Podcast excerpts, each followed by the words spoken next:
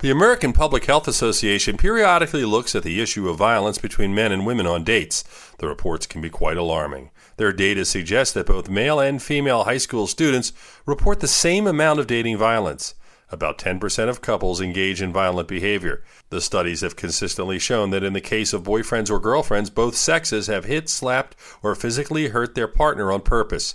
Parents should be aware of this and keep lines of communication open with teens. In addition, we know that for both boys and girls, behavior such as sexual activity, alcohol use, and suicidal thoughts are predictors of physical dating violence. I'm Dr. Brian McDonough on 1010 Wins.